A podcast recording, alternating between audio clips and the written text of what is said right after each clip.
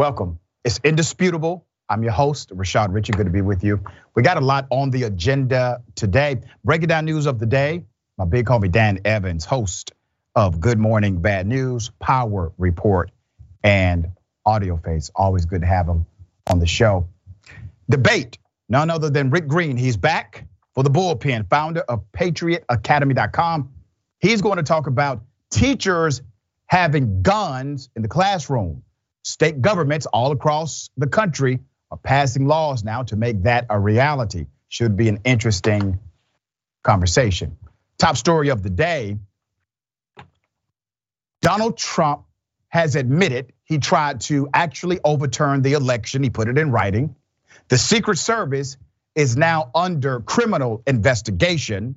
And Steve Bannon, back in 2020, was well aware of the scheme from the beginning. I got all the information here.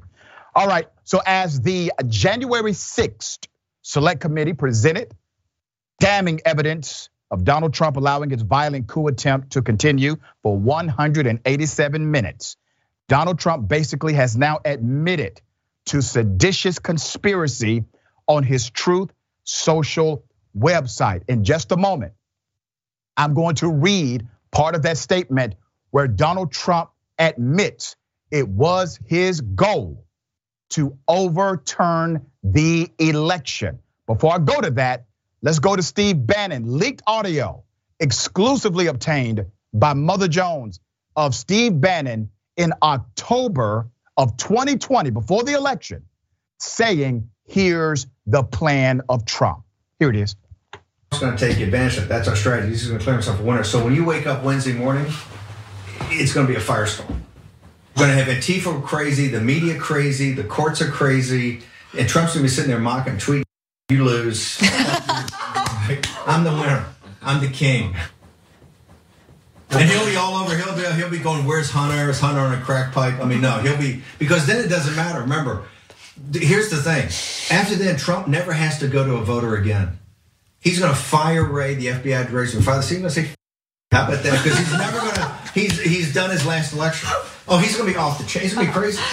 also, also, if Trump is if Trump is losing hmm. by ten or eleven o'clock at night, hmm. it's going to be even crazier. You know, no, because he's gonna sit right there and said they stole it. That's right. Steve Bannon knew the entire strategy. He was not even part of the administration at that time. He's a former administration official who was well aware before the election in October, the month before the election.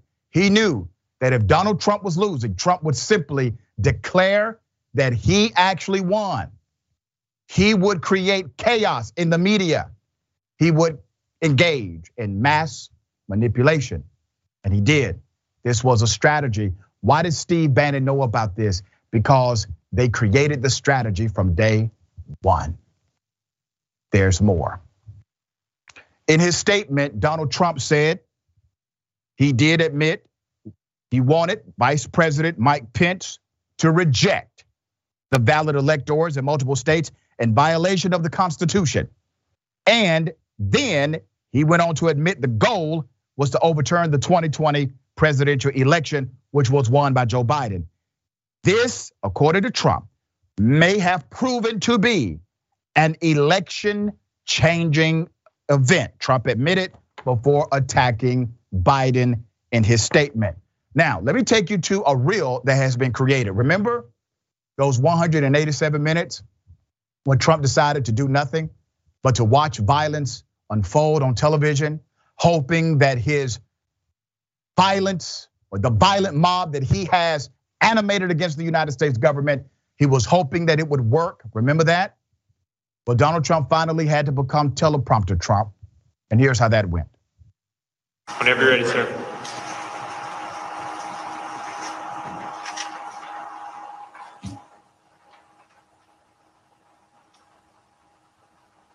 I would like to begin by addressing the heinous attack yesterday. And to those who broke the law, you will pay. You do not represent our movement. You do not represent our country. And if you broke the law, you can't say that. I'm not going to, I already said you will pay. The demonstrators who infiltrated the Capitol have defied the seat of justice. It's defiled, right? See, I can't see it very well. Okay, I'll, I'll do this. I'm going to do this. Let's go. But this election is now over. Congress has certified the results. I don't want to say the election's over. I just want to say Congress has certified the results without saying the election's over, okay? But Congress is certain. Now Congress. Yeah, right. Now Congress. I didn't say over, so let, let me see. Go, go to the paragraph before.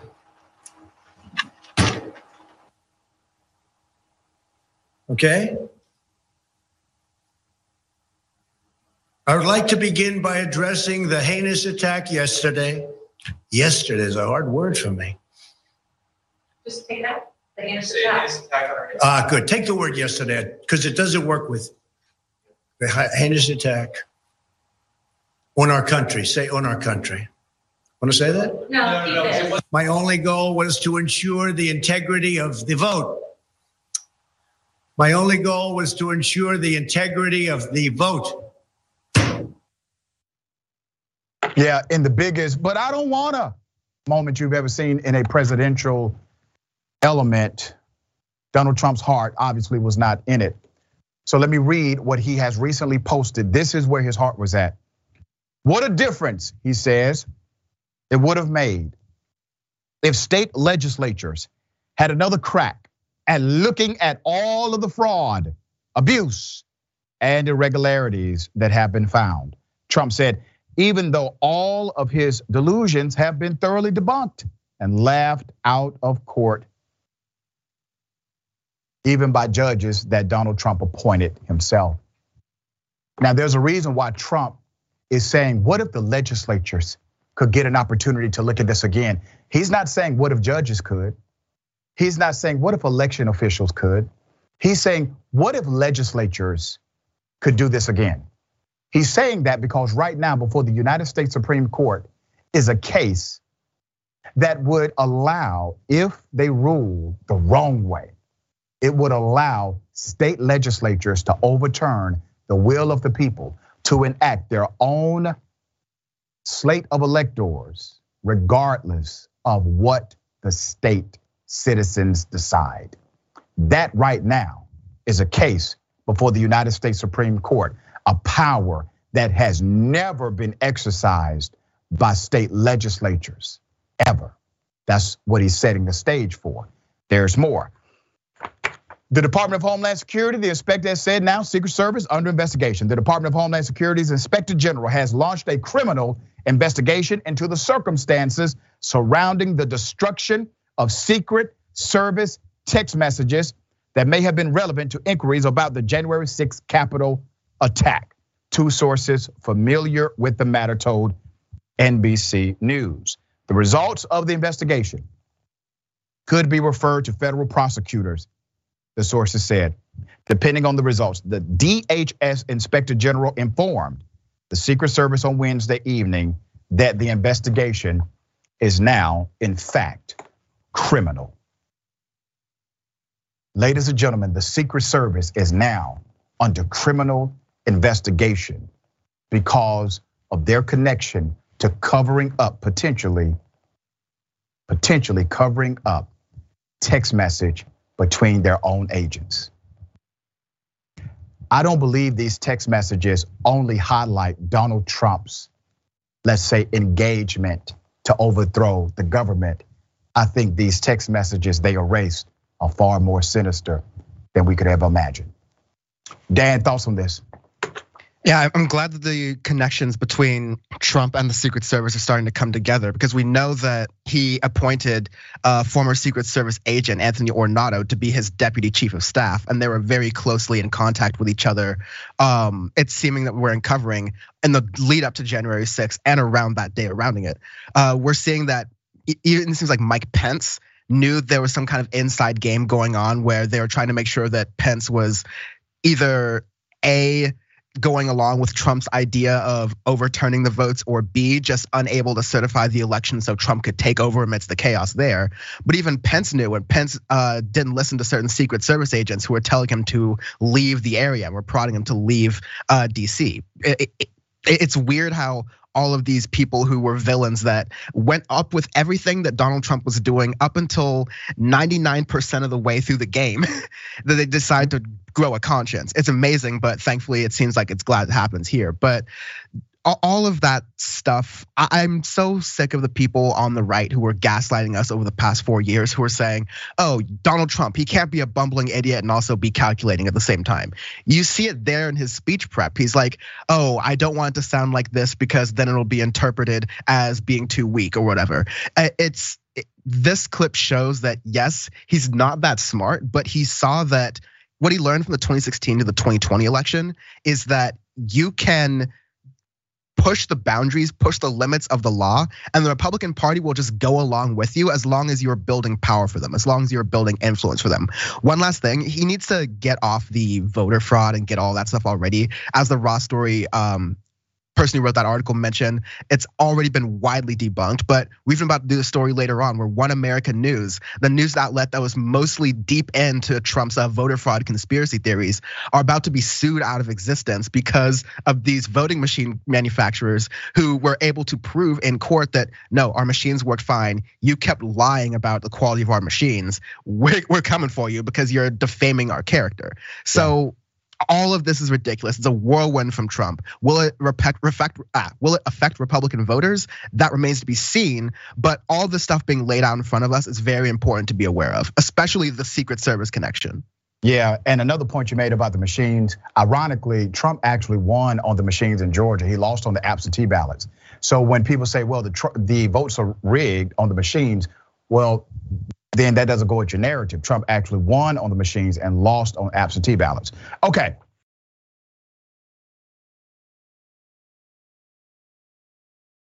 A cop only gets one year probation for dragging a 16 year old by her hair. Here's that video.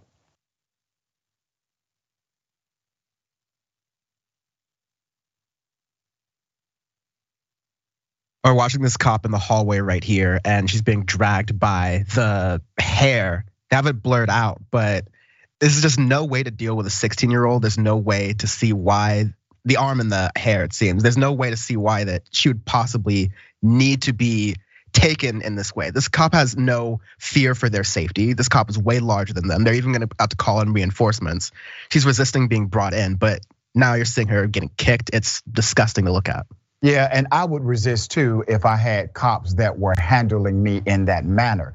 Uh, this young teenager was probably scared out of her mind, um, not only by the physical, but also by what they were saying to her. Uh, so we have an update. So this cop who committed that criminal act that you just saw will only receive one year of probation. Let's put this picture up full mass here. These videos were not previously released because of the pending investigation. This happened in 2021. Former New Castle County, Delaware Police Corporal Michael Carnival.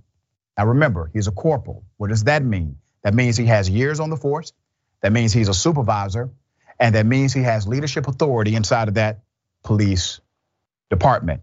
The former officer was indicted on December, in December on three misdemeanor charges offensive touching, official misconduct, and falsifying business records. Now, two of those could have been felonies.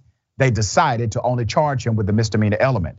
He pleaded guilty to offensive touching, which carried a maximum of 30 days in jail and a fine. The other charges were completely dismissed in exchange for his guilty plea, which occurred a few days before his scheduled trial date. His sentence for one year of probation came immediately after he pleaded guilty on Thursday, July 14th. So this cop, this corporal also agreed to never seek employment or serve in law enforcement in the future. This cop, Carnival, whose probation will be suspended upon completion of anger management courses, community service, and the surrender of his police training certificate, declined to comment following his sentencing. Now, here's the irony of this. They have admitted what he did was criminal. And this is our problem with law enforcement. Naturally, you would assume that a person who has that level of public trust should be held at a higher standard of responsibility, a higher standard of care, a higher standard of accountability. If anyone else would have decided to do that to a 16 year old girl, they would be charged with a felony or maybe at least some crime in association with abusing a minor. This cop avoided all of the charges that would have been allocated to 99.9% of the population. He was dealing with a minor in this way. They acknowledge what he did was in fact criminal. He goes home and receives virtually no penalty. All right, let's put up the colonel here, okay? This is Colonel Joseph Bloch. The county police chief said Carnival's uh, actions are not within the policies and procedures of the department and do not reflect the values and standards of the division. That's a damn lie because I saw more than one cop. Did that one cop, the other cop, try to stop him? No, that means it's a cultural issue, chief. And then he goes on to say, although I'm disgusted that this incident took place, I am pleased that he was held accountable for his actions and would never serve in law enforcement again. Once again, not held accountable for his actions. He received a slap on the wrist. Uh, there are some details of the investigation.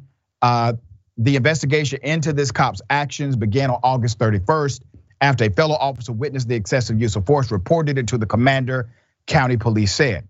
According to a separate Delaware Department of Justice release, the incident occurred on August 30th when the girl became disorderly and resistant while she was at the police station. The evidence revealed that this corporal repeatedly pulled and attempted to lift the victim by her hair and dragged her in a prone position nearly 50 feet along the ground by the chain of the handcuffs fastened behind her back, the Justice Department statement said. Once again, not enough penalty, not enough accountability because they do not respect the life that was adversely impacted, and they have too much damn respect for the SOB who did it. Dan, thoughts here? I really want to hit on a point you, a word you said there in particular, accountability. Because yeah, you saw her being dragged like a piece of meat, like an animal, just along that hallway there in that surveillance footage. But the accountability, the lack of accountability rather, that's currently in police forces across the country, where you see not only do you have this mistrust of how they'll handle cases, how they'll handle people who are being arrested, that has existed within communities of color for the basically the existence of this country that's started to be seen by larger populations due to the rise of social media.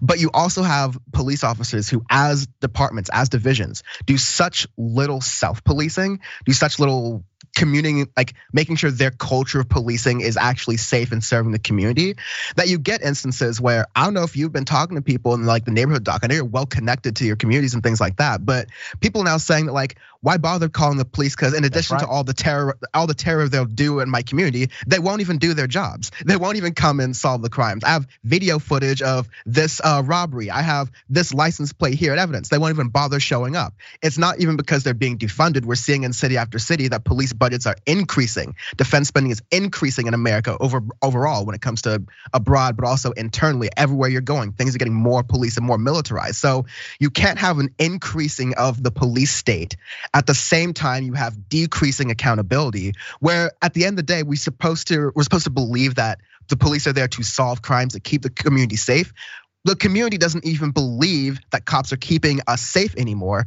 And clips like this are just an example. So that's why I'm cautious about adding money to the police budgets around the country because we are not adding accountability by any stretch of the imagination.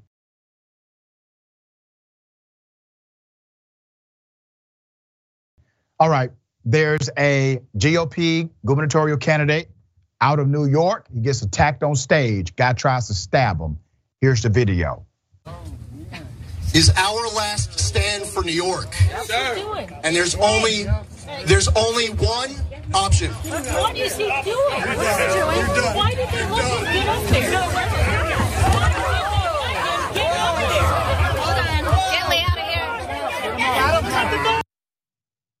Let's put up the steel, the screenshot. I want to show you the knife do you see in the right hand of the individual? That could have killed this New York Republican gubernatorial candidate named Lee Zeldin. Now, I'm covering this story because this never should have happened to him, regardless of his political affiliation. This never should have been a reality that he faced on that stage. But more and more violence is being animated against those running for political office. So just like I sit here and tell everyone, you do not engage in violence because someone disagrees with you politically. Typically, I'm defending left leaning candidates and left leaning politicians and left leaning advocacy groups. This time I'm defending a right leaning candidate, and I'm fine with that because this should not be. Let's put this picture up again. Okay? Now, I'm not sure what kind of security protocol this cat has, but obviously he needs a new one. Uh, this is a screenshot of Zeldin back. He's backing the attacker, he's pushing him back. He was armed with a piercing weapon. According to the staff, no one was hurt, nobody sustained injuries. Um, and the candidate was obviously um, a little scared, but also had a little scrape. The attacker, let's put him up, was identified as David Jakubonis. David is an Army veteran, currently unemployed, was under the influence of alcohol, according to the report at the time. He was arraigned for second degree attempted assault and freed on his own recognizance, meaning he did not need to post a bond whatsoever. He just literally almost killed someone on stage and he gets a signature bond. Okay. A man identified as Joe Chenelly attacked and restrained this individual and later told Rochester First News when he said he served in Iraq. I got down on my hands and knees and said, you know, we're going to get through whatever you're going through, whatever you've done here tonight. Uh, the individual is a national director of the nonprofit Veteran Service Group, uh, AMVETS, and a candidate for state office on the Republican Conservative Party tickets. Uh, so they had this kind of "this is going to be okay" moment. Under no circumstance should this be allowable uh, in our political arena, uh, but it's becoming more and more common. Now we don't know all of the motivation here. We don't know if this individual had a personal issue or a political one. But we do know it should not happen, period. And it's happening too damn much in this country. All right, Dan, thoughts here? Yeah, I think a lot of people are acknowledging the rising tensions in this country overall, and especially the rising tensions towards political figures. It starts in the rhetoric. When people use phrases like stochastic terrorism, we're talking about using political rhetoric on shows like this, where we, at least we try to be responsible on TYT Network, but there are other networks out there and other places on the internet where they amplify voices that are stoking violent rhetoric. They're raising the stakes and saying that these people who don't look like you, these people who are uh, have different religions, have different genders. They're coming to attack you and they're coming for your children. And you have to defend yourself by any means necessary. And that includes by beefing up the Second Amendment, that, by the way, the Supreme Court is helping us with, by the way. So, um, but, when you're doing all of this stuff, when you're building all this rage in society, it's going to build out on the fringes where you have someone, uh, yeah, I don't know what, based on being a veteran, what sort of like traumas he may or may not have. He clearly seemed to be drunk there. There's a lot going on there when you combine America's failing mental health system, especially for veterans, with this increasing political rhetoric that no one is tamping down on. Very few people are tamping down on the right, especially. It's a recipe for disaster. And thank I'll just also point out here, thankfully, this is just one of those little weapons, like keychain weapons you could buy at the store that oftentimes you take home if you're like walking alone at night and you don't feel safe or whatever. But thankfully, this wasn't wasn't a gun because it would have been yeah. much worse if he had a gun. Exactly. Very well said. We have more on the other side. It's indisputable. Stick and stay.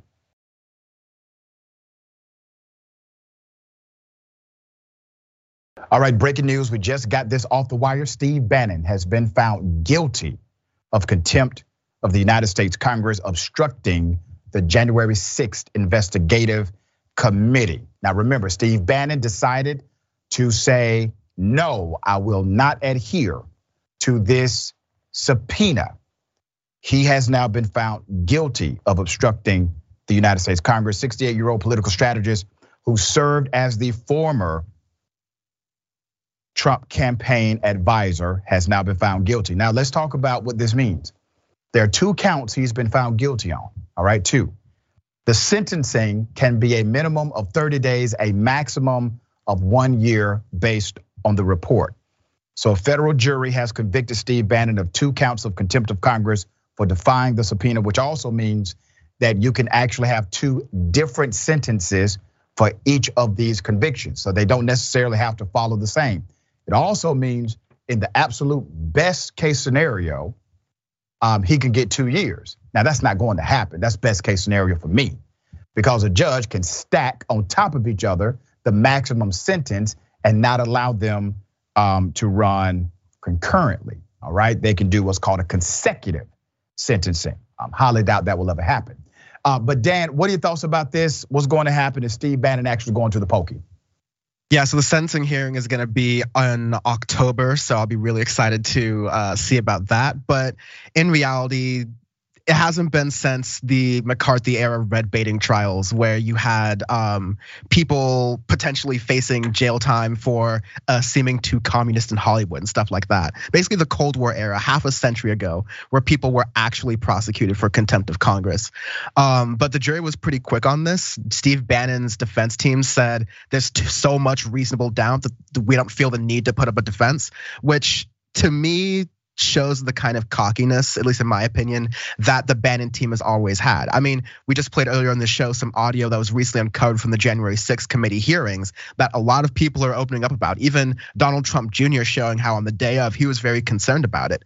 Steve Bannon sitting by going, no, no, you see, my friends, this is all the long game because if he wins, then Donald Trump hasn't have to answer anyone. And if he loses, he's just gonna say it's rigged and he's gonna try to force uh, himself to stay in office anyways. So it's a win-win for us. Heads I win, tails you lose kind of situation, yep. largely for the American people. So uh, it's I'm I'm happy ultimately to see a semblance of accountability. I'd love to see Steve Bannon behind bars, but I unfortunately have not seen anything that suggests to the Republican Party or to anyone really that you can't try this again.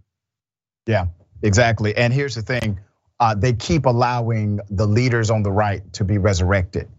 That's what happens. So Steve Bannon goes to jail. He goes to jail for a few days. He goes to jail in defeat, and then he all of a sudden he comes out. He's now resurrected somehow. He's defeated the system. He has this entire narrative about how he went against the big guys and he actually won because these are spin doctors. Okay. All right. We'll keep you updated on any development as it comes.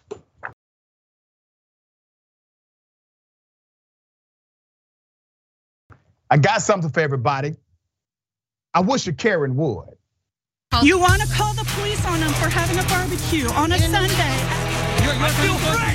Back off! I'm going to tell them there's an African American man threatening my life thought the whole fist bump charade was done in an effort to make minimal contact. Maybe if JoJo had been wearing his diaper like a good little boy, he could have avoided all of this. And yes, I'm referring to his face diaper, not his regular diaper. We all know Joey doesn't leave the basement without his Depends. I wouldn't be shocked if after this, the CDC decided to take this overreach another step further and started trying to mandate hazmat suits for everyone. That would actually make way more sense if they want this failing garbage narrative of theirs to remain somewhat believable. If you're going to enforce unconstitutional mandates, why not just go all in? Forget the N95. Let's go for full on gas masks to complement our disposable orange jumpsuits. okay, but jokes aside, I'm curious to know what you all make of this. Is Biden coming down with the China virus an orchestrated stunt to scare people into believing the new extra deadly Omicron variant is here so they can blame the unvaxxed and push more jabs? Is it perhaps conveniently timed along with the impending climate crisis to prime us for upcoming future lockdowns? Is it a ploy to oust Biden and install the first black what is a Oh, I got more. So let's put up a picture full mass here. She's a news anchor, a news anchor for OAN News, One America. All right. Her name is Allison, Karen Allison Steinberg. Yeah, I'm just adding Karen. Um, and this particular individual has been featured on our Karen segment before. Why?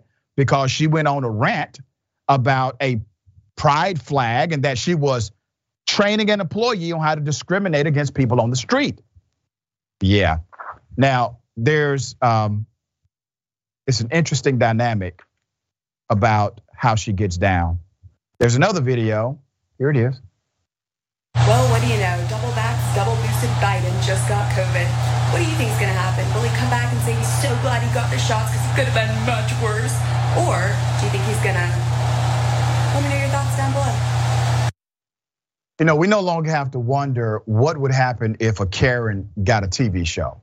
All right, we see right here, this is exactly what would happen. This is what it is. Um, she seems to be, you know, very cheerful about somebody catching COVID, um, especially the president of the United States.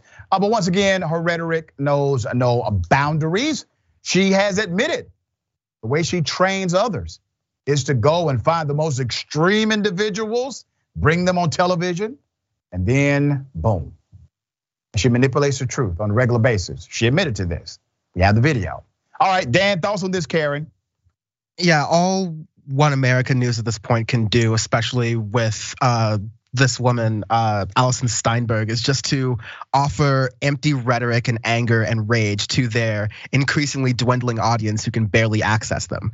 Uh, if you want my real opinion, I think a Joe Biden is showing that while catching COVID and being incredibly old as he is, um, he's like has the vaccine and is showing that yes, it's safe and even though he's caught it, that he's still able to recover safely, which is meant to give people faith in the vaccine, but it's also meant to show people, hey, just because you're vaccinated, just because Omicron variant is going out, doesn't mean that we as a country are going to be doing anything to fix that. We're not going to be testing anymore. We're not going to be doing those other things. Get back to work because I'm doing it. I think that's a much more implicit message that's coming out here. But of course, uh, Steinberg's not necessarily like a pro worker kind of person, doesn't have that actual perspective to provide that for us here. All this is is empty rhetoric, empty talking points, and eh, I don't know. Like once you saw many of us in the political sphere remember Tomi Lahren from a couple years ago, yep. who brought this sort of like extreme. I'm just going to be like a blonde white lady and talk about just stoke anger and fear in my like Republican base audience. And of course, everything you have to supercharge that. So this just seems like the next level of it. Um, rip to her being on One American News because they're about to go broke. But it, yeah. it's it's it's an affordable grift. I mean, it's a good grift. You can do it. Yeah, they're being sued into oblivion. Uh, all of their sponsors are leaving. Uh, it is what it is, and she still is allowed to have a show. I mean, white privilege is a hell of a drug. All right, we got more on the other side. It's indisputable stick and stay.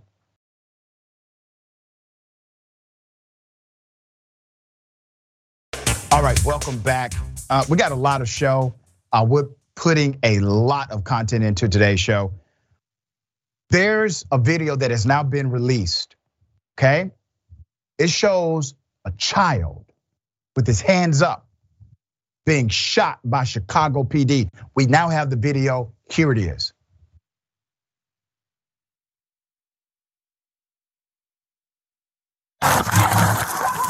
They were the final moments of a foot chase. Body camera videos obtained exclusively by CNN show how it ended with the Chicago police officer shooting an unarmed 13 year old who was running from a stolen vehicle and who lawyers and some witnesses say had his hands up. The 13 year old's attorneys say the teen was trying to surrender. The officer's attorney says in a split second decision, he thought the teen's cell phone was a gun. Jesus Christ, dude. You alright? Yeah. Damn it. That was the reaction of the officer next to the shooting officer after shots were fired. Is anyone hit? Who's hit? Get, get an ambulance. Shortly after, two officers grabbed the 13 year old who had just been shot by his sweatshirt and legs and carried him away from the gas pump where he was laying. The 13 year old was a passenger in a suspected stolen car when officers tried to stop it. Police say he jumped out and started running. Then, right as he turns and appears to raise his hands, he's shot at least once. He was a kid. He's a kid, a passenger, and he runs, turns around, he puts his hands up, and he's shot. I want to do this. Producers, go to the still of when he has his hands up. I want to make sure this is very clear for everyone who watches this segment. He has his hands up. He has his hands up. But the video from the body cam of the officer who shot the child, Noah Ball, whose identity was first reported by the Daily Beast, doesn't begin until after the incident took place. An attorney for Ball has denied the teen's hands were raised and suggested he mistook a cell phone for a gun. Now, they want you to believe that what you see is a lie. They want you to not see what you saw. His hands were up. One of the new clips obtained by the Daily Beast on Thursday is not from the body cam, but apparently that of a fixed camera nearby, and likewise shows the teen raising his hands.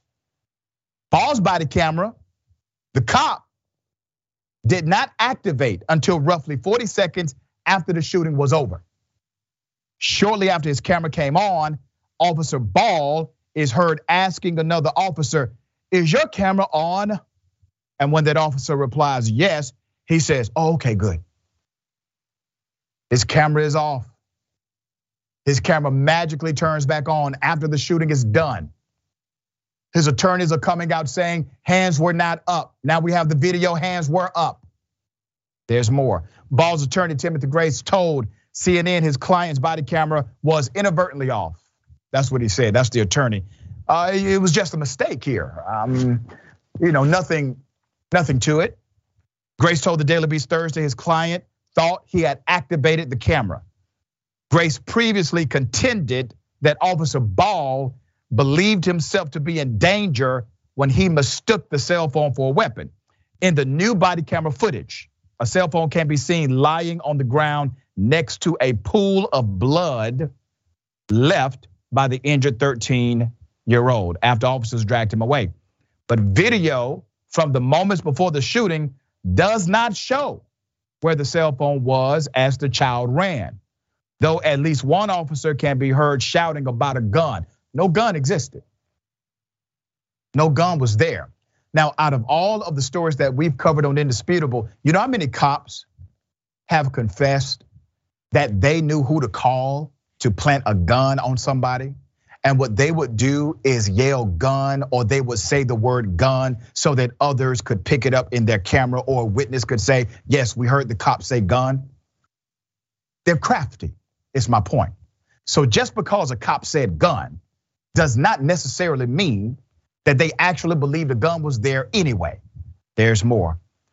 Let's put up a picture of the superintendent here, David Brown. So David Brown, buck stops with him. We do not have a confirmed photo of Officer Ball. They're playing hot the pickle, so we have a game for them. Until we know who this cop is, Mr. Superintendent, you will be the face of this tragedy. It was last month when the Daily Beast revealed the officer to be Noah Ball. He has not been charged with any crime in this incident. Uh, let's go to Andrew Stroth, the attorney for the child's family. We're calling the child um, by a nickname, is uh, AG. Told the Daily Beast that the team remains unable to move from the waist down. Remember when this happened, the team was immediately paralyzed. All right, paralyzed. Uh, here's a still of the young AG in the hospital from the footage with his hands raised up again and him in the hospital bed.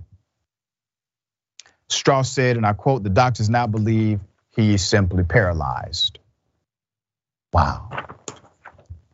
I said this when we first covered the story because when the cops did not release their body camera footage and there was that many cops present, I said this kid had his, had his hands up. Because if the kid did not, if there was a threat to the officer, Chicago PD would have released or leaked that footage immediately. They did not. Now we have the rest of the story. A teenage passenger had his hands up and was still shot and could be dead. His life has now been severely adversely impacted because of gun crazy police. 13 year old child. Dan, thoughts on this? the defense for the police officers is just wavering and wavering. Their defense for carrying his body the way they did away from the uh, gas station was that, well, you know, we had just shot him right by a gas station. We're worried the bullets had hit the gas station. And it so then you go, okay, then why did you shoot a suspect who was running away, who was not armed, next to a gas station? They keep digging this hole for themselves. The fact they didn't have the body cameras on when they did this, just the impact of what you just said that there are officers who know how to be crafty and hide the ball when things are happening. There are other bystanders who saw and said the kid was not armed. There was no gun. As far as we can tell, there was no gun recovered from the scene. So it appears that these officers messed up and it goes into why police officers one of many reasons why police officers have lost the trust and faith of yep. the communities they're supposed to protect and serve. Yeah and you got to stop talking as i say all the time you got to stop talking reform only and start talking replacement. These cultures especially in police departments like chicago pd they are rotten to the core. You cannot save them through a policy reform through a new leader a new captain a new chief. It won't happen you got to get rid of them. You got to let them go. You got to put them in jail. You got to start over. Recruitment needs to begin. And these are the cops, they have to simply go.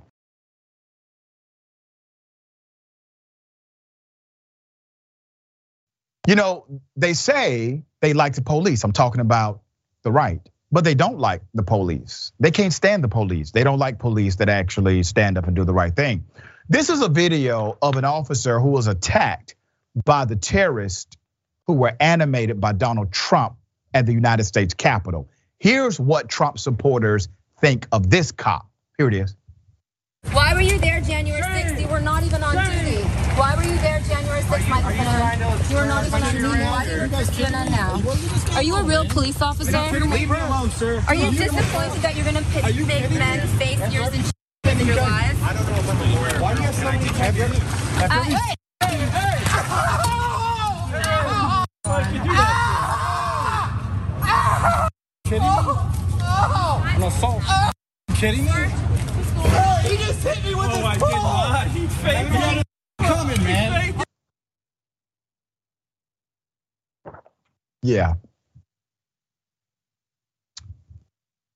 This guy was being followed by a group of Karens. Okay, let's go to who he is. Former DC police officer, Mr. Michael Fanone, who suffered a heart attack and was beaten by a mob on January 6th. Could have died. He was heckled on Thursday night by protesters near the Capitol. These are all Trump supporters. He had been attending a hearing by the House Select Committee investigating last year's riot. Video footage posted on social media shows this officer, who is now an on air commentator for CNN, being harassed by the protesters. He did eventually resign from the police force last year, has spoken about how his slow recovery from the physical and emotional trauma of the attack. He answered a citywide emergency on January 6, 2021, and rushed to the Capitol to fend off pro Trump terrorists. He was pummeled unconscious with fists and poles and repeatedly stunned with a taser on his neck. Rioters then tried to yank his gun from his holster. Kill him with his own gun, one yelled. The officer who said he voted for Trump in the 2016 presidential election has been outspoken and critical of lawmakers and pro Trump voters for downplaying the violence that occurred last year. Let's be very clear. Trump supporters are not pro police. They are not pro military. They are not pro democracy. They are not pro constitution. They are antithetical to all of these dynamics. If any one of those entities, institutions, or documents somehow get in the way of their beloved cult leader, they are occultic. That's it. There's nothing more complex than that. They are in a cult. There is no guiding principle here. There is no value system. There is no structure. We keep thinking that they're structured somehow, that they have a belief system. They don't. If Donald Trump says it, they're going to agree with it no matter what it is. They have no morals, they have no values, they have no true doctrine, they have no religious or party affiliation. It's all about Trump. They're in a cult. That's it. Dan, thoughts here? That's the important thing to draw home here is that these are people who not only will they do whatever Trump says, not only do they not actually care about the lives of police unless those police officers are defending their political interests. But look at who they're trying to corral. Look at who they're trying to say, we care about the police, blue lives matter, let's increase the police budget. And look at how little they care about actual police officers. And look at how much attention they're paying towards corralling the military because that's what you do when you're rising a fascistic bent. That's what you do when you're rising this type of lean for a country. It's scary, it's shocking. We have to pay attention to it to make sure that they don't try to use the military to do horrible things in this country with like Trump's tyrannical power. Yeah, very well said. All right, we got more on the other side. It's indisputable, stick and stay.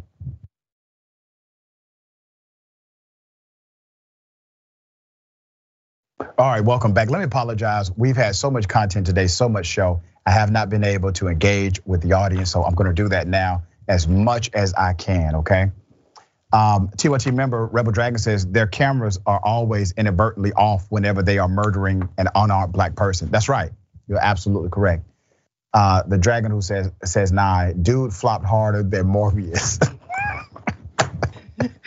Dude, I, we were running out of time, so I couldn't mention that. But yeah, I I watch Premier League soccer, and I haven't seen that many that bad a flop in a minute. It, you know, it reminds me of like when Dennis Rodman used to do it in his heyday. Right, he did that flop. He was all, all over the place. Great act. Reminds me of LeBron James in the heyday. yeah, I know. Really, really. Yeah. All right, torn to Cora. Uh, okay, let's entertain their reasonings for a second. Why the hell would you shoot him at a freaking gas station, you know the place is filled with gas. Exactly, and that was Dan's point. Okay. All right, uh, an officer, an officer decides to kill a teenager who has a toy gun, has now been charged with murder. All right, let me take you to this story. Let's put up the picture of the victim, full mass here. So sad. A young man who was firing a toy water gun that's it. A toy water gun was fatally shot in the Bronx by an off-duty city Department of Corrections officer. The officer is Dion Middleton. Dion Middleton has been charged with murder, manslaughter, and criminal possession of a weapon. No confirmed picture of Middleton can be found at this time. All right, we're going to stay on top of it. The victim that you see, his name is Raymond Chaluisant, 18 years of old, uh, years of age. Um, he was shot in the face. Okay. The team was rushed to the hospital, could not be saved. According to the police, the teenager had a water gun and the water gun was inside of a car. Let me show you the picture of the water gun. See that? Look at that. He was killed because an officer said he was in fear of his life because of that water gun. Chaluisant's older sister, Jareda Esquilin, 29, said her little brother was just taking part in a water gun fight with neighborhood friends on a hot summer night. I can't believe a corrections officer killed my brother, she said. Everything nowadays is a raging thing. They were just having fun, she said. It's a new Nerf gun that shoots water. The whole neighborhood was having a water gunfight. It was 90 degrees outside. Middleton fled the scene of the crime, which is evidence of him knowing what he did was a crime. Middleton works in training at the NYPD shooting range in Rodman's Neck, and he allegedly went to work following the fatal shooting, sources said. Police tracked down Middleton through surveillance canvassing following his vehicle. The corrections officer was arrested at work in Rodman's neck earlier that day. He went and clocked in. He's a 45 year old man. Raymond could have been his son. What a coward, said the sister. So let's put up a picture of the commissioner here. Commissioner has gone on record. He's the commissioner of corrections, all right? Louis Molina. And the commissioner said in a statement that the very serious charges against Officer Middleton are in no way a reflection of the officers who work to keep our city safe every day. This officer will be immediately suspended without pay. And if the charges are true, uh, he will face the full consequences of the law and be terminated. Here's the problem I have with this. All right. Uh, the man has been arrested for murder. You got to get this in context. The man has been arrested for murder. He's on camera committing the murder. How did they find him? They found him through surveillance cameras, okay? So they got him on camera. He committed murder. He goes to work. He gets arrested. He's still getting, uh, he, he's still not terminated. Help me understand this now. He's not completely terminated, but he's they're waiting for the investigation to figure out exactly what's going to happen here. I don't understand this. All right, Dan, help me out. Am I wrong here? I, I it doesn't seem to be making sense. This corrections officer had nothing to do with this teen who was shot. It wasn't like he was assigned to this teen. It right. wasn't like this is what you do with corrections officers in those situations. Oh, I got to make sure that the, my client or whoever I'm working with is on the up and up. I got to point my gun at them what training do you have? That Nerf gun clearly has an orange tip, which is meant to say like, hey, this is harmless. Yeah. And when I'm looking at the story, and like, there's so many angles to do with this. Police accountability, as we've talked about on the show, is absolutely nowhere. But I can't just help thinking like, can black kids, kids of color, not have a water gun fight in hot weather in this country because if this was suburbia, if this was somewhere, that wouldn't be an issue. If a cop right. were driving by and seeing a water gun fight, he would laugh and smile and go on his merry way. But no, because we're in a society where each summer is hotter than the next, and kids are just trying to do what little they can to enjoy being a kid in this kind of society right now with how dangerous things are with all they and their adult parents have to be stressed out about. Yep. They can't even have a water gun fight. What do we have in society anymore for these kids? What can they look up to without being without imagining, oh no, can't have fun, might get shot. It's yep. horrifying. And just remember, this officer committed this deed and left the scene of the crime. You can't forget that. How does that end up in a suspension? Okay? How? I don't know any other job you can have where you can literally be arrested for murder. Think about it. Arrested for murder. They got you on camera and you decided to flee the scene of a murder and you're still not fired. There's a problem. There's a problem in policing. And it's not us. I'm not wrong here. It's no way in the hell this should stand. All right. Okay, Dan, always a pleasure, dear brother, having you on the program. Tell people how they can follow you and check out your great work. Yes, follow me on Twitter at Dan from the Web. If you're on TikTok, check out Good Morning Bad News. Got a lot of cool hosts there. Uh, we have John from TYT, Hassan, who's been on TYT before, on there as well. Check out my show Power Report. We're doing live streams on Twitch as well. But just follow me on Twitter. You'll get all the things. Always a pleasure to be on with the good doctor and all the fine people who work behind the scenes at TYT. Have a good Friday, everyone. You too, my friend. All right, we got more. The bullpit is next. Stick and stay.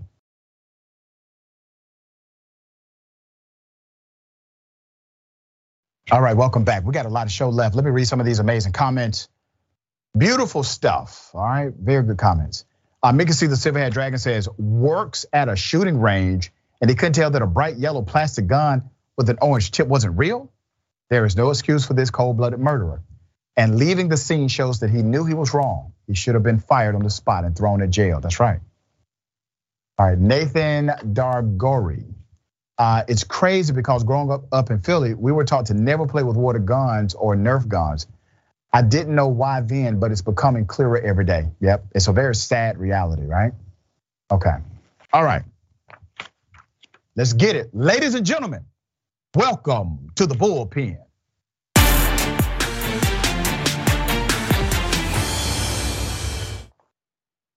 Yeah, he's back. We have uh, Mr. Rick Green, founder of patriotacademy.com. He's a former Texas state representative, national speaker, author, and actually a pretty damn good radio host.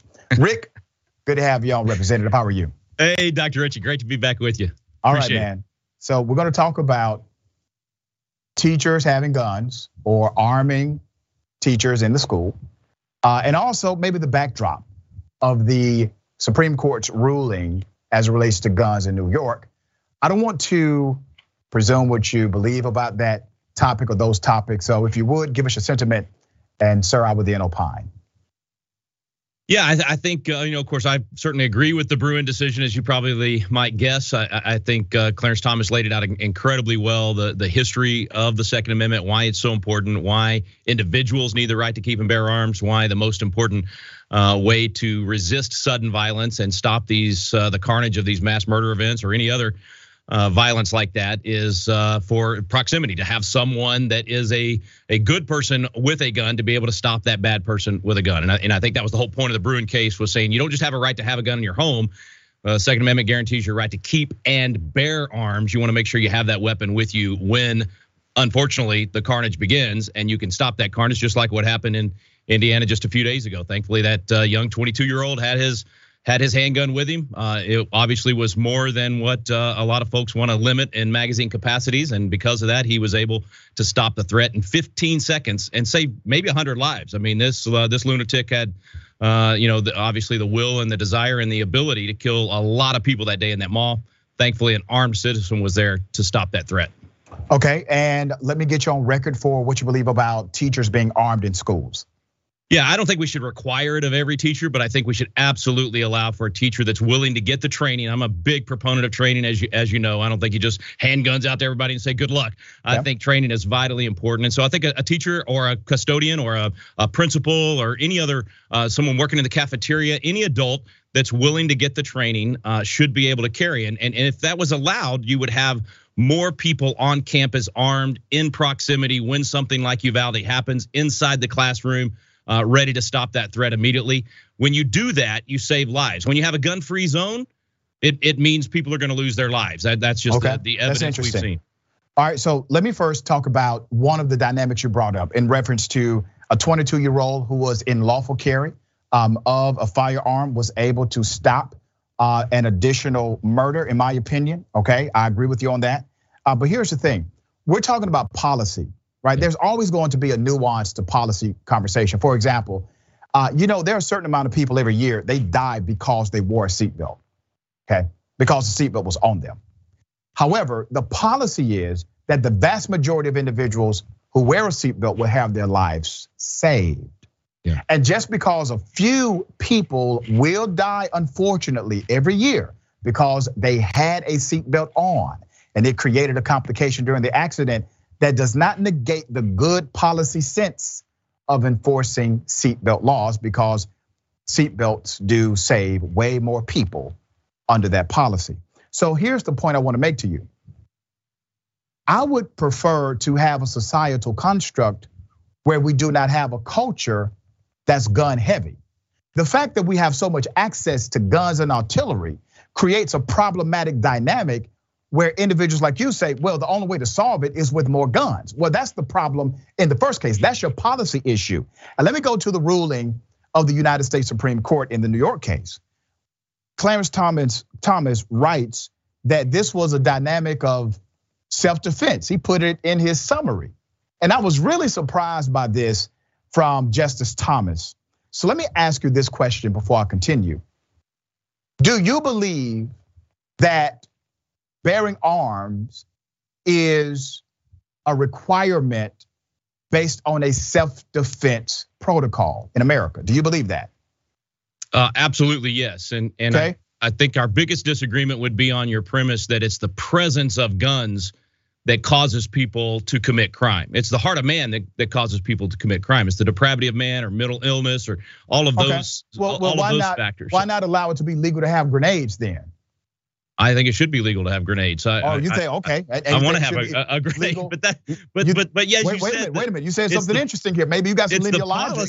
Yeah, yeah right. it's the nuance of the policy, so as you said. You, that's go ahead. You, you believe that it's okay for people to have artillery that's military grade weapon artillery because artillery doesn't really impact societal uh, elements. It's just the heart of man, right? I, I don't just believe that. That that was the original intent of the Constitution. Well, let's talk about the original intent of the Constitution. Let's, I'm glad you brought me back to that. Yeah. Uh, so Justice Thomas writes that this is basically constitutional, uh, and what New York did was unconstitutional because of the need of self-defense. That's constitutional, constitutionally determined. Sir, can you do me one favor? Can you find in the Constitution for me where does it say that bearing arms is for self-defense? Uh, right there in the Second Amendment, that the right of the people to keep and bear arms shall not be infringed, and, and that's necessary for the security of a free state. So you need a well-regulated militia necessary no, no, no, for the it security for, of a free state. well-regulated militia. So what I'm asking you to do is yep. very simple. Mm-hmm. Can you find in the Constitution, for me, maybe I'm ignorant of it.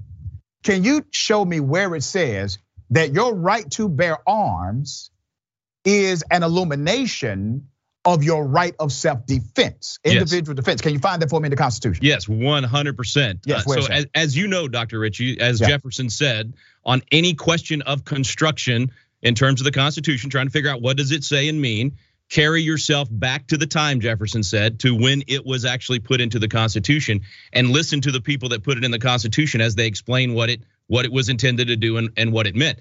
And so all of the founding fathers, I can show you. I've got a whole book of quotes from the founding fathers saying that that's exactly what the Second Amendment was about resistance to sudden violence. They called it the first law of nature, the right of self defense. And it was something you could not give up to society, even if you would, because you want to protect no, your family. I want to protect that, my family. And having okay. that ability to have that arm was essential. And so that's why they put it in the Second Amendment the way that's, that they That's really interesting because James Madison, who adopted the language from Virginia, by the way, James Madison and other constitutional framers said that they wanted to stop the creation of a national army. Are you not aware of that?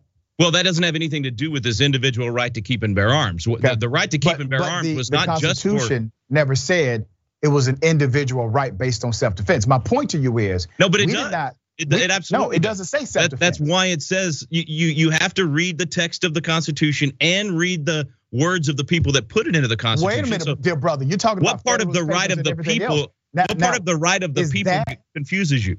Okay. Who is are that the in the Constitution? Hold on, wait a minute, sir. Are you telling me that you are using what's called secondary documents in order to interpret the primary document of the US Constitution? Is that, that what you're saying? I'm, I'm, I'm saying that you're using the intent of the people that wrote those words. Mm-hmm. You have to know what they meant by that. And the only way to do that is to read their writings, read their debates. What did they say at the time that they adopted the amendment. If it wasn't an individual right to keep and bear arms, why would they say the right of the people? And then mm-hmm. as you fast forward throughout history, I know I know sometimes you accuse us us conservatives wait, wait a minute being before, so before you go there, I'm gonna let you make that point. Okay. I promise. Okay, all right. Who are the people they're referring to?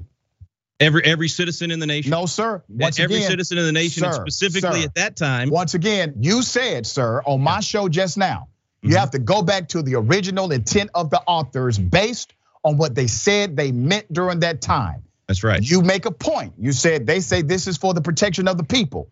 Who were the people they were referring to? Every man that could fire a rifle, every man no, that sir. could, could grab that, that musket off the mantle they and march out and men, defend the sir. community. They meant white men only because it was illegal for women to bear arms. It was illegal for black folks to bear arms. It was illegal not, not everybody free, else. Not a free black in the North, but that's the now. Okay, here's where sir. you have to. Sir, you have to absolutely look the at the whole history, Dr. Richey. Go Why do you think people like me that are conservative Republicans are, are so passionate about this right.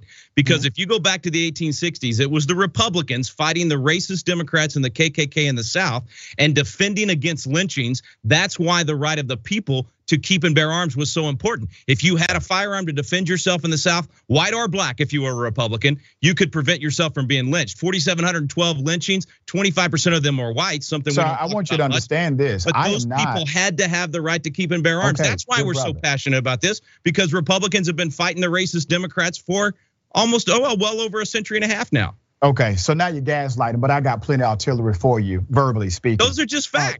Uh, hold on, brother. That I, am actually a black person. I don't know if you knew that or not. uh, so there is no coincidence that virtually 100% of known white supremacists and members of the KKK subscribe to the Republican Party. No, 99 no, Democrat point, Party. You're, you're exact, a minute. Look at minute, the congressional sir. record. Sir, the KKK sir, I'm, I'm going to ask you, Democrat Party. You know this. I'm. To ask you to be respectful of my rebuttal to your commentary. Okay, but right? do you know that history Virtually, of the KKK? Sir, of course I know that history of the KKK, and I don't you give a they damn. Were Democrats. Sir, I am a black man in America. I don't give a damn what party affiliation racist ass white people used to have. I don't, because all of matter. them, sir, all of them were racist as hell on the spectrum, all of them. And I can make an argument today that all of them are still racist on the spectrum. But my point to you is it is no coincidence that today, where we're living at right now in America, that virtually 100% of all known white nationalists and members of the KKK are in fact subscribers to the Republican Party and the conservative movement. But let me go back to my okay, original wait, wait, wait, point. I got to respond Sir, to just two quick you things. Will. You'll you'll respond. I'm okay. trying to get back to the original point. All right. The original point was when the framers of the Constitution referred to we the people, they were not referring to the diversity of America. They were not referring even to the context of America at that time. They did not include women. They did not include people of color. They did not even include white men who did not own property. In order to participate in democracy during the framing of the Constitution and beyond in that short frame of time, you had to be a white male that owned property. So this was not a democracy rooted in some kind of holy doctrine that we have come to adopt as uh, true and legendary today. These individuals created a document based on their own bias and based on their own prejudice and based on their own beliefs. They were trying to create an empire that they could rule and run and reign over. So when you tell me that this was written in a way to suggest that they meant for all people in America. That's contrary to their own writings, and that's contrary to the interpretation that they used during the era. So, sir, tell me where I'm wrong when I say when they wrote We the People, they did not have me in mind. Well, I, don't I don't disagree with you that there were differences in terms of what applied to whom back then, but just you you don't seem to care about the history on who was what or who did what. If you don't if you don't care about about who were the racists, uh, a hundred years ago or even 50 no, years ago. I don't care what Who was holding white-only primaries? It was Democrats, not Republicans. So Sir, if that doesn't matter and you're correct you, on that, then why brother, should it my matter point to you? Is this whole um, separation because of parties? My point is, I don't care what party they belong to. Okay. If they're racist, they're racist. That's agreed. my point. Uh, agreed. You understand agreed. that? But I have to respond Okay. to your spectrum comment Go ahead. because how can you possibly say that white Republicans that were willing to die in the South to expand the rights of the Constitution to all Americans, to make sure that we did become a more perfect union, how can you say that they were racist if they were willing to be lynched? Yeah. In order, these were whites. Twenty-five Allow percent of the me lynchings were whites. to. Are you saying those are racist? That they No, were willing allow to me die? respond. Allow me to respond. Yeah. Uh, so let's talk about who the individuals were that actually did fight for, let's say, the freedom movements of the 60s, um, who were on those freedom rides with individuals like uh, Congressman John Lewis, or, or those people who beat the late Congressman John Lewis on the Edmund Pettus Bridge. Yeah. Uh, it is very clearly defined, not simply in a political construct, but in a social, uh, even Christian movement that it was Christian evangelicals who stood, white Christian evangelicals who stood against Dr. Martin Luther King Jr. They subscribed And- to a and stood conservative him. ideology. Say that Yeah. again. And some that stood with him too, right? I mean, Oh, sir, sir, That's why very, that's what his very letter from the. Birmingham jail was so good at. Very- called out the white pastors that were not standing with him. Sir, And I, I think he was right. the reason why that was newsworthy is because it was rare. The vast majority of Christian evangelicals subscribed to a In the South. Republican ideology, and they stood against freedom movements for black people. But We I was talking in about the circles 1860s. You're going back to the 1960s. Yeah, well, I'm going back to the reality of co- of the complexity that revolves around racism in America. No, good point. But I was trying to show why the Second Amendment was important and and, and important to all I'm not saying it's not important. I'm was saying it's problematic. And the reason why I say it's problematic is because when the Second Amendment was written, one, it wasn't written for the level of artillery that we have. It wasn't written for the people because they did not have me in mind or women in mind. They didn't even have uh, poor white people in mind. But it and covers it's you now. I mean, what about right now? What's your problem okay, hold with the Second Amendment me, right allow now? me allow me to finish. Okay, sorry. And when the Second Amendment was written, remember the most complex piece of uh, weaponry uh, was basically a single shot, uh, and hopefully you can reload it quickly. And some of them even had a knife at the end of it. All right. And so it was written in that context. Okay. So we're trying to take uh, this very antiquated uh, Second Amendment dynamic apply it to individual standards when it wasn't written for that because they did not have all individuals in mind. They had certain individuals in mind, but they did not have all individuals in mind. And what you want to do is put it into a modern context without revamping, reshaping, refurbishing whatsoever. It doesn't make sense because you have just admitted it was not written for me. But see, here's the here's the difference in our thinking on this. Okay. Is is that these these things were written in the Constitution were written based on principles mm, that could then apply to everyone. So it's the same with the right to vote, right? Should Okay. we we dis- disparage the right to vote because we expanded it to women and minorities. That the majority then expanded it to women and minorities. No, we say okay, they did the best they could at that time But in the remember, there's whole an actual world. This was the situation of the whole world, not just America. It's this in the the Constitution, sir. on the whole planet. It's So- expanded in the Constitution. So let me ask you this question. You Aren't you glad it was voting. expanded to now where you can carry a firearm and defend yourself like I Yes, can, sir. Eh, all of us? Sir, th- th- this is a simple question. Yeah. We have voting rights expanded through constitutional amendments. Okay. We have the right of mobility expanded through constitutional amendments. You have just admitted on my show that the Second Amendment was not written for everyone. Where is the expansion of everybody's right Yeah. to bear arms in the Constitution? Great. That is a fantastic question. 14th Amendment. The 14th Amendment makes sure that your right to keep and bear arms, no matter where you live in the United States, is guaranteed by the Second Amendment. Prior to the 14th Amendment, Come the on, Second. Amendment only applied to the federal government, and states could infringe on your right to keep and bear arms based on race, based on whatever they wanted, pretty much. And after the 14th Amendment, it made sure that all of us could have that. that. That's exactly what the McDonald case, when Thomas wrote the McDonald case, his concurring opinion in that took me to school, man. I mean, I learned so much in that 50 page opinion about the history of the 14th Amendment and applying the Second Amendment to all Americans everywhere. So that that's the answer to your question. You know, that's the equal protection clause, which is really interesting because the 14th Amendment, Section 3, is the same amendment that says if you have involved yourself in an insurrection against the United States government, you can no longer seek an office of public trust again. So, since you are in fact a 14th Amendment advocate, do you agree with the 14th Amendment, Section 3, that if you have involved yourself in an insurrection against the United States government, you are no longer allowed to seek public office in the United States of America? Well, of course, as you know well, that applied specifically to the Confederacy and No, people sir. that actually it were involved in an insurrection. No, But sir. even it was if a- written for, it was written for the Confederates. But once again, Right. did you not say based on principle, it applies to Yeah. anybody that comes under that directive? So, sir, You're once right, Again, you're right. And I know I'm right. that was involved Uh, in it- 14th Amendment, Section 3. You with Mm-hmm. me on this one now, right? Uh, as long as we can clarify here, we're talking about someone that's actually involved in an insurrection, perhaps Yes. trying to burn federal uh, court buildings in Seattle or in other places across the No, country.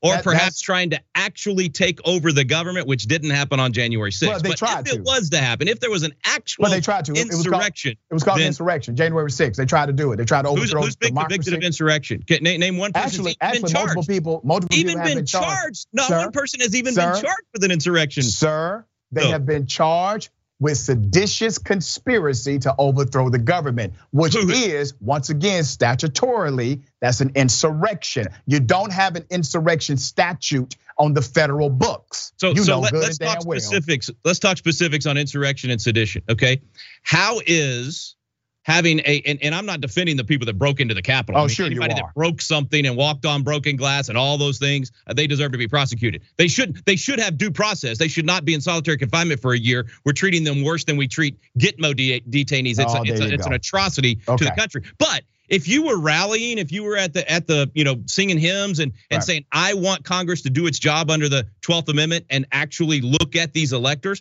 there's nothing sedition about that. Well, that's You're not what they did. I have 30 seconds left, sir, before Right. the end of this show and the beginning of the next one. That is not what they did. They did not go down there and sing Kumbaya. They actually infiltrated the government. They were looking for Mike Pence. They were looking for Nancy Pelosi. They have gone on record and said they were attempting to stop the constitutionally mandated process of certifying the electoral college, what would have created a constitutionally undefined scenario. They have said on record, this is what we tried to do. Who is they? They were simply un, uh, they were simply unsuccessful. But Uh, many they? of them, sir, from the Proud Boys to the Oath Keepers. What are you talking about? Who who they are? Nobody in Oath Keepers has admitted to what you just said. Are there and there's there been zero of evidence the Oath that Keepers who that they have did said their aim was to stop Now, the you had a couple of, power. crazy people that might have said Oh, those so kind of things that crazy had no people. means to do right. that. Always good, brother. I got to go to the Hey, next show. Bro. I hope I hope Always you keep your you on the right to bear arms, and I hope you do keep and bear arms, and we're all able to defend ourselves against mass murderers. That's how you stop the carnage. All right, we'll talk about the school teacher thing next time. We didn't get to it. I got a whole lot for you there too. Enjoyed All it, right. Dr. Richey. God bless right, you, man. All right, God bless you, brother. Don't forget, take care of yourself, take care of each other, take care of the planet. Remember, the truth is always indisputable.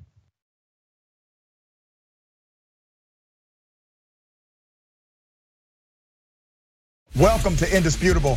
I'm your host, Dr. Rashad Richey. We got a lot happening today. But what do we do on this show? We tell the truth. You know why we tell the truth? Because the truth is simply indisputable. Rashad, great to be here. Congratulations on the new show. And I got to let everybody know that Rashad and I go way back. People still need health care, so I won't stop. People still need criminal justice systems reform throughout this country, so I won't stop. And you won't stop either.